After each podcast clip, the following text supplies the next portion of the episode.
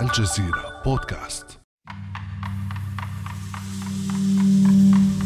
يتوافدون على فيينا كل جاء ليمثل مصالح بلاده في ملف معقد مستقبل النووي الإيراني. وفي برد فيينا الجاف يصطف الصحفيون لساعات طويلة في انتظار الخبر وتفاصيله. تتقدم المفاوضات لا تعطلت لا تأجلت لا غادرت الوفود. سباق مع الخبر وملاحقة للتفاصيل والعالم يترقب الخبر وما وراء الخبر. وفي غرف التفاوض يبرز الإيرانيون على الطاولة صدورهم بلا ربطات عنق وياقات قمصانهم مختلفة. عن الياقات الغربية التقليدية إطلالة مختلفة تلتزم بها دبلوماسية الجمهورية الإسلامية التي لا توفر فرصة لتقول نحن هنا نعم نحن مختلفون ولكن مفاوضات اليوم لا تشبه مفاوضات عام 2015 التي ولد من رحمها الاتفاق النووي الإيراني. لا عالم لأمريكا في غرفة التفاوض ولا حضور لأمريكيين فواشنطن تبقى حتى الآن طرفا غير مباشر في المفاوضات. فما الجديد اذا في المفاوضات الحالية؟ وكيف يديرها الإيرانيون والأمريكيون؟ وما الذي يعطل تقدمها؟ بعد أمس من الجزيرة بودكاست أنا خديجة بن جنة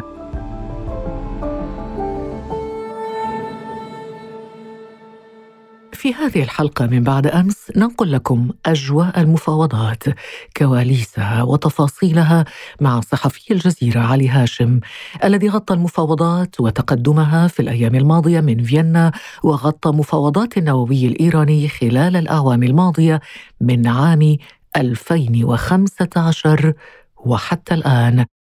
نرحب بالزميل علي هاشم الذي يطرق باب الاستوديو. تفضل. تحياتي ام رامي أهلا وسهلا. أهلا بكم. كيف حالك أبو هاشم؟ الحمد لله تمام. نرحب بك في استوديو بعد أمس من والله كتارة. نتشرف نرحب بك ونسعد بك علي هاشم زميلنا في الجزيرة الإنجليزية وزميلنا سابقا أيضا في الجزيرة العربية. يجب صحيح. أن نؤكد على هذا. علي طبعا أنت صحفي متنقل وصلت وجلت وخبرت أجواء المفاوضات من من الداخل. كنت في فيينا في الأيام الماضية. طبعا هذه ليست أول مرة. كما قلت خبرت المفاوضات يعني في عمقها من الداخل عشتها ولك علاقات أيضا مع مصادر الخبر. يجب أن نشير إلى هذا. ومع مصادر الخبر التي تنقل منها الأخبار وبعض التسريبات أيضا. احكي لنا قصة هذه المفاوضات الحكاية من البداية لأنه لا ننسى أنه أنت علي كنت في هذه المفاوضات من عام 2015. حتى قبل ذلك أيضا. آه، واقعا هذه المفاوضات اليوم نتحدث في يعني دخلنا في العقد الثاني. هي بدأت في 2003 واستمرت وهناك عدة اتفاقيات حصلت. يعني هذه ليست المرة الأولى التي ينهار فيها اتفاق. 2003 كان في اتفاق سعداباد في آه، إيران قصر سعداباد حيث اتفقت إيران مع الثلاثية الأوروبية. ولاحقا انهار هذا الاتفاق. أيضا كان هناك نوع من ال- التسويات التي جرى التوصل إليها لاحقا كان في إسطنبول أو كان في في أماكن أخرى.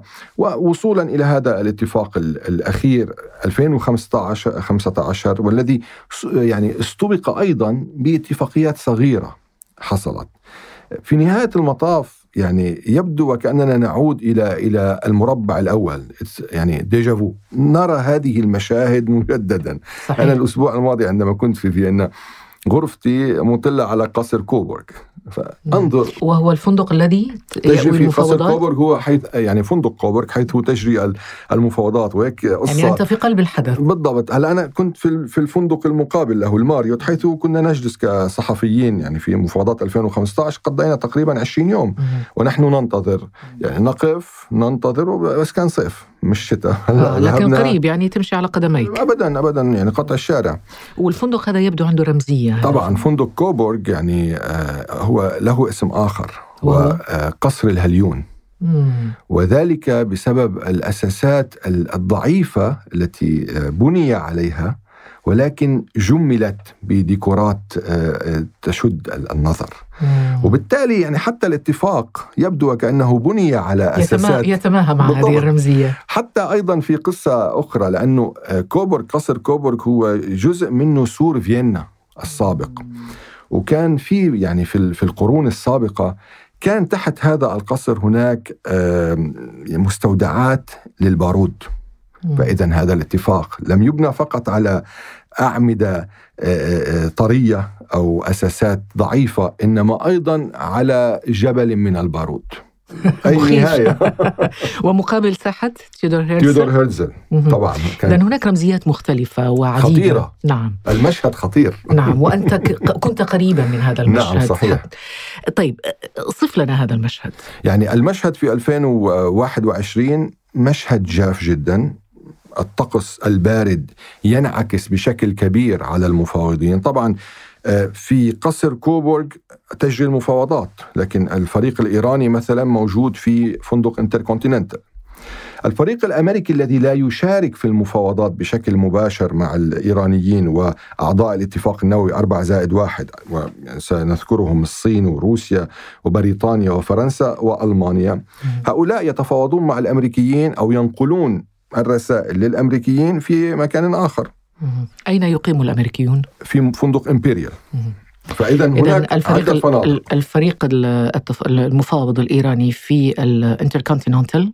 نعم. بالإنتركونتيننتال والفريق الأمريكي في امبريال في إمبريال والمسافة بعيدة؟ وابدا بينهم في تقريبا two blocks يعني في آه، يمكن شارعين ثلاثة ما لكن في في المفاوضات المسافة بعيدة. مسافة بعيدة. هلا على الأقل ما نراه. لأنه ما الذي واقعا؟ اذا اذا إذا نعود آه، بعض الشيء في التاريخ كانت تجري المفاوضات في مكان وكان وكانت هناك مفاوضات أخرى تجري بين الأمريكيين والإيرانيين في مكان آخر عندما كانت المفاوضات السرية تجري في في عمان. نعم. لذلك لم يعد هناك آه، آه، يعني لم لم تعد مسألة التفاوض المباشر تابو كان لدى الإيرانيين أو لدى الأمريكيين. مم. وبالتالي يعني هناك مشكلة يعني أنا على الأقل كمراقب فكرة أن يكون هناك وسيط ما بين الأمريكيين والإيرانيين إلى هذه يعقد اللحظه الموقف؟ طبعا يعقد لأن هناك أطراف قد لا تريد الحل أصلا. هناك أطراف تريد تعقيد الأمور من أجل أن يستمر لها الدور. من هي؟ يعني في الدول الأوروبية أو روسيا أو الصين كل واحد عنده مصالح. مم. يعني في نهاية المطاف حتى أنت تع- تعلمين يعني نحن مثلا كصحفيين نقوم يعني نجري مقابلة بلغة مثلا بالعربية. عندما تترجم إلى الإنجليزية تضيع بعض التفاصيل في في الترجمة. صحيح. فكيف بالتفاوض؟ ألن تضيع لهذا بعض لهذا التفاصيل في الترجمة؟ الفرنسيون بالمناسبة الفرنسيون يقول عندهم مثل يقولون تخادوير سي تخير الترجمة يعني خيانة للنص الأصلي. فجميل أنك ذكرت هذا الموضوع. ولكن بالضبط. نعود إلى إلى إلى المفاوضات.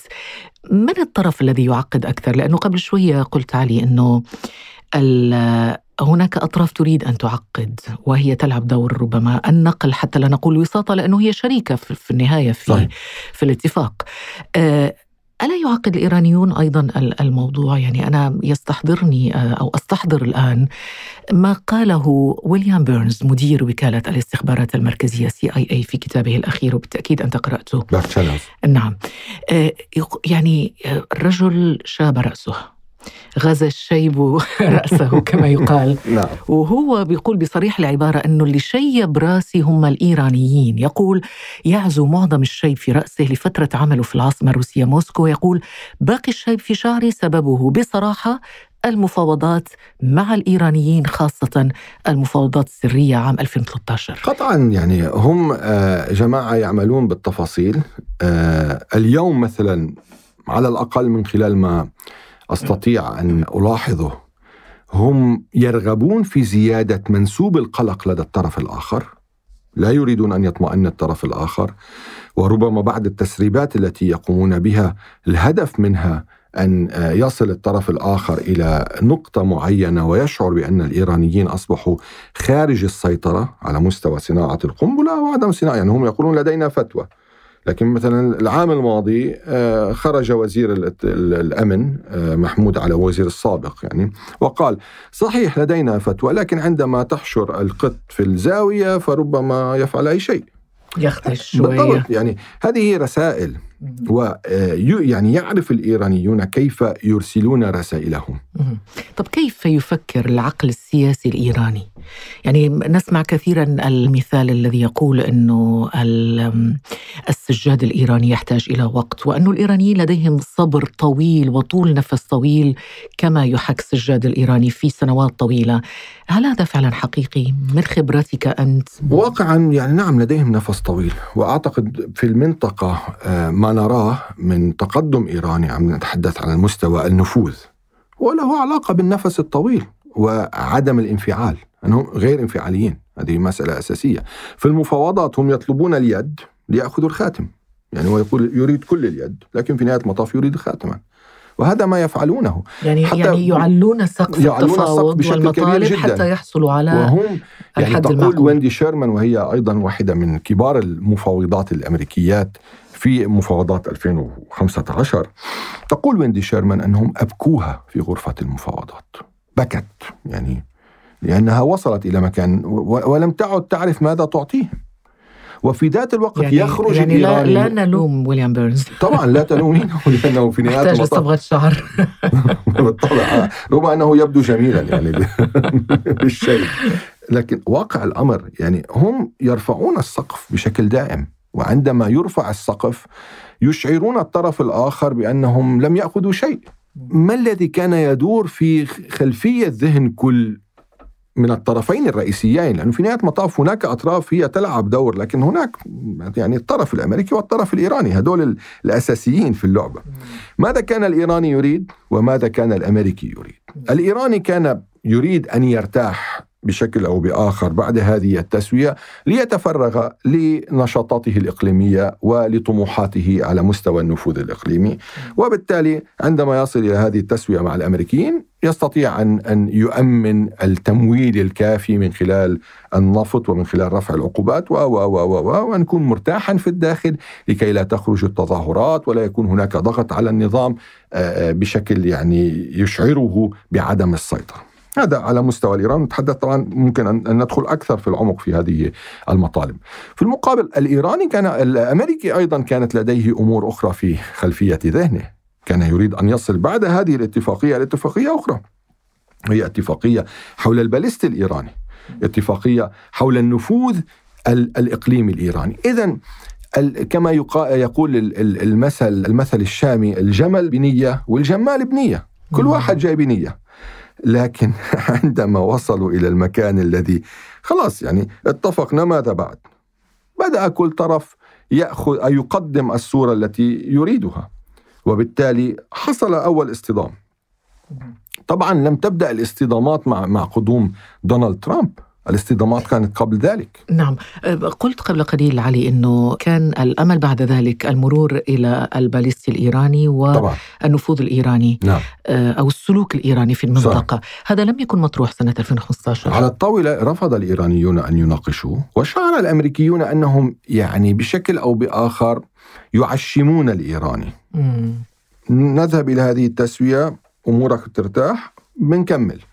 الإيراني قال لو نجحت هذه التسوية تسوية نووية ممكن أن نتحدث بأمور أخرى لكن عليها أن تنجح وحدها. الحد الأدنى الذي تطالب به إيران ما هو؟ رفع كل العقوبات. وأمريكا طبعاً. ترفض رفع كل, كل العقوبات. العقوبات. طبعا إضافة إلى ذلك ال- الإيرانيون يطالبون بعملية تأكد verification من عملية رفع العقوبات وأيضا بضمانات الإيراني اليوم يقول طب ما هي الضمانة بأن الرئيس الأمريكي القادم؟ طب من, من الذي يعني يمكن أن يؤكد بأن الرئيس الأمريكي القادم سيكون بايدن؟ طيب هنا هنا ما دور رئيس الوفد أو الذي يقود الوفد الإيراني المفاوض؟ شخصيته وكاريزميته عندما نتحدث عن علي باقري وهو سياسي أصولي عارض اتفاق 2015 بالمناسبة. ما رأيك فيه؟ أنت هل قابلته؟ نعم نحن أجرت معه. معه لقاء حصري. كيف وجدت شخصيته؟ علي باقري شخصية حذرة جدا غير مستعد لإعطائك أكثر مما هو يريد. تسألينه السؤال بأساليب مختلفة ويرد بالذي برأسه. حتى لو كان الجواب لا علاقة له بالسؤال يعني أذكر أنه كان مشارك بالمفاوضات 2008 2009 2010 11 12 13 كان عندها مساعدا لسعيد جليلي اللي كان امينا للمجلس الأعلى للأمن القومي. وطبعا كان حينها شابا صغيرا. ولكن الآن وطبعا بعد بعد خروجهم لكن ما زال شعره أسود ولا أبيض؟ لا لا صار شعره مش زي أبيض. ويليام بيرنز لا صار مثل ويليام بيرنز كمان. لكن يبدو أن ما شيبه كان الاتفاق النووي الذي يحاول أن يحييه اليوم والذي عارضه بشدة خلال السنوات الماضية. فهو اليوم يحاول أن يحيي كيف يدير اتفاقا المفاوضات؟ كيف يدير المفاوضات؟ واضح جدا أنهم ذهبوا إلى المفاوضات بسقفهم الذي تحدثنا عنه رفع المف... رفع العقوبات التعويض عن كل الخسائر التي حصلت لإيران خلال السنوات الماضية ونتحدث عن عشرات مليارات الدولارات. طبعا هذه هذه هذه الأمور المطروحة الآن على الطاولة. ماذا سيحدث لاحقا؟ ماذا س يم... ماذا يمكن اخذ الاخذ منها و... يعني في نهاية المطاف المفاوضات أخذ وعطاء يعني. مم. وربما في هذه الجولة من المفاوضات ربما يعني يكون الأمريكيون حاضرون على طاولة المفاوضات بشكل مباشر ربما. لأنه روبرت مالي المبعوث الخاص للولايات المتحدة الأمريكية حول إيران سيسافر إلى فيينا خلال عطله نهايه الأسبوع وسيحضر في المفاوضات. بما انك جبت سيره روبرت مالي خلينا نستمع إلى هذا المقتطف الصوتي لروبرت مالي. were we really reading the Iranians correctly even then? And two, we now have a different team, uh, uh, different leadership, a different president that is clearly stating that it wants to do things differently. هل فعلا فهمنا الإيرانيين بشكل صحيح سابقا؟ الآن لدينا فريق مختلف وقيادة مختلفة ورئيس مختلف قال بوضوح إنه يريد العمل بشكل مختلف.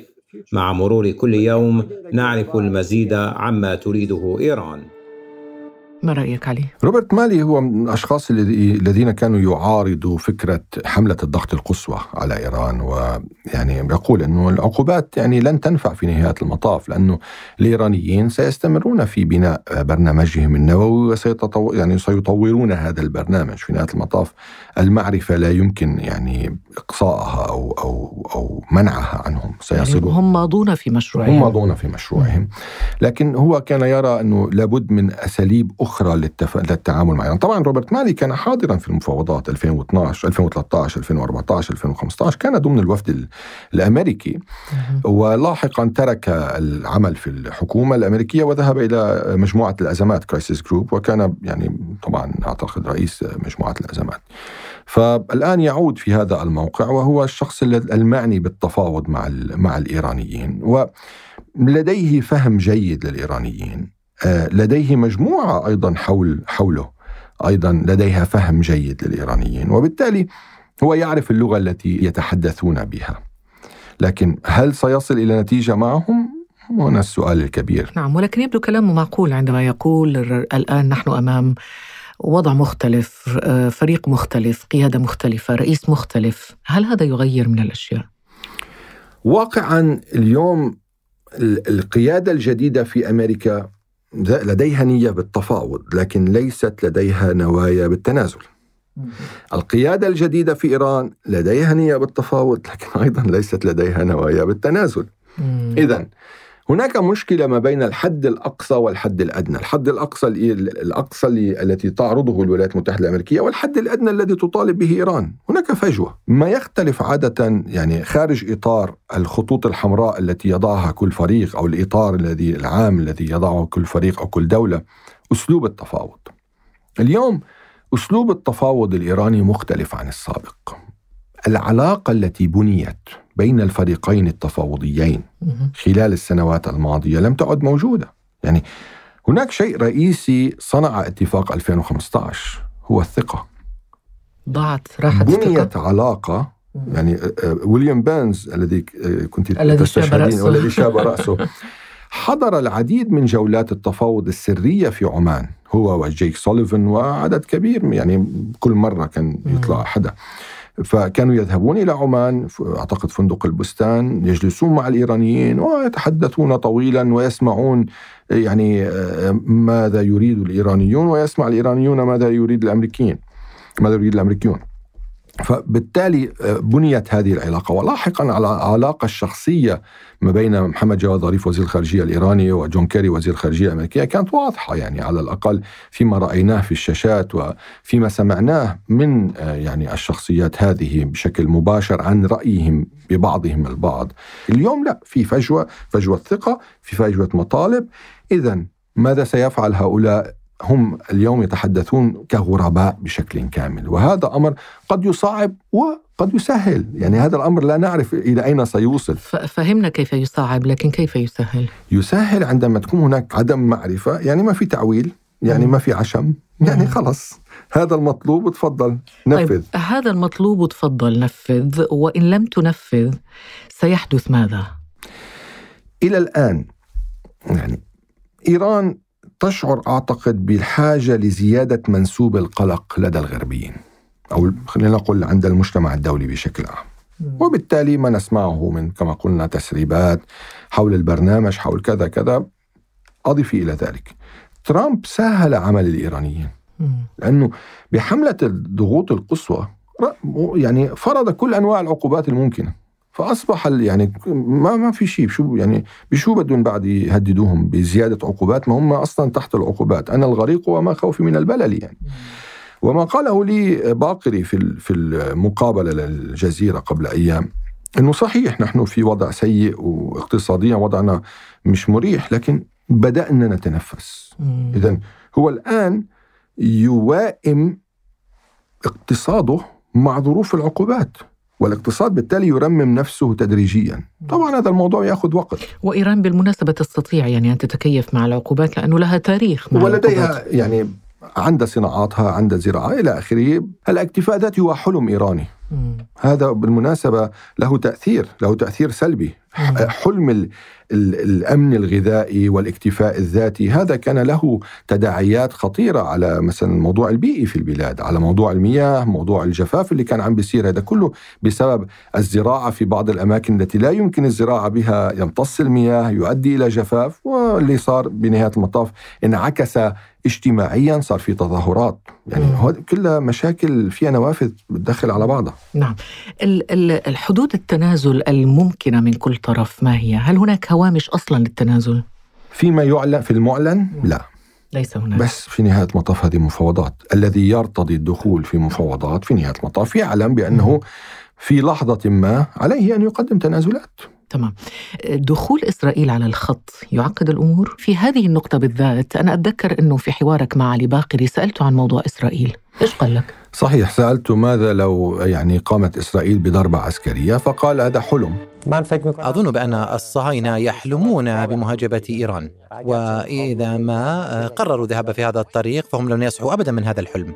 هناك الآن يعني حديث إسرائيلي قوي حول آه، هجوم على المفاعلات النووية الإيرانية وأعتقد في الربيع هناك مناورة ضخمة قبل أيام من المفاوضات يمكن نهار الخميس أو الجمعة كان في مقابلة على القناة 13 الإسرائيلية مع قائد سلاح الجو الإسرائيلي حول الجاهزية لضربه لإيران. وكل هذه التصريحات وبني جانس طلع وحكي. هل هي للتخويف فقط طبعا أم؟ هذا يعني رفع منسوب القلق لدى الإيرانيين إشعار الإيرانيين بضرورة التوصل لاتفاق الآن وإلا الوقت يعني يمضي بشكل سريع وإسرائيل قد تأتي يعني التخويف أو التهديد الإسرائيلي هو من أجل دفع إيران للعودة إلى الاتفاق؟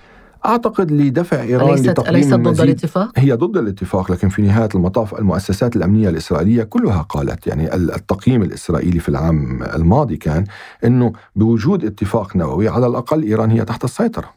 لكن بعدم وجود اتفاق نووي إيران تخرج عن السيطرة. وهذا يقودنا إلى سؤال أخير نختم به هذه الحلقة، موقع العرب من كل هذا؟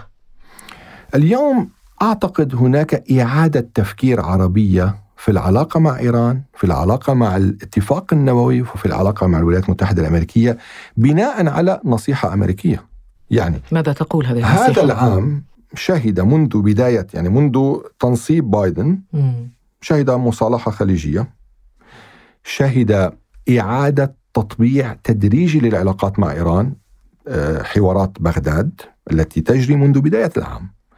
والقمة والزيارات التي حصلت المتبادلة أيضا بالضبط. بين قادة قبل خليجيين أيام وإيران طحنون بن زايد المستشار الأمن القومي ال- الإماراتي كان في في طهران الرسائل المتبادلة بين الإيرانيين والسعوديين كل هذه تقول بأنه اليوم هناك محاولة لإعادة صياغة هذه العلاقه مع إضافة بسيطة.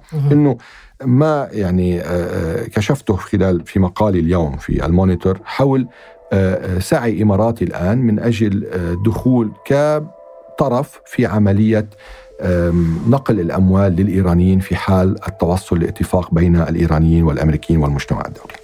هذا مهم جدا. إذا نقرأه في مقال لك علي هاشم صحيح. في صحيفة المونيتور.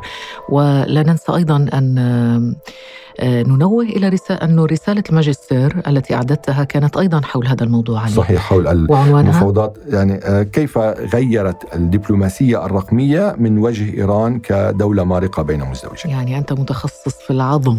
أحاول آه، أن ما اتعرف شاء على الله. عليك. تشرفنا الله وسعدنا جدا. تشرفت تسلم أبو هاشم وسعدنا جدا واستفدنا أيضا من معلوماتك حول السير المفاوضات بخصوص الاتفاق النووي الإيراني. شكرا جزيلا لك علي. شكرا لهذه الفرصة أنا تشرفت. كان هذا بعد أمس.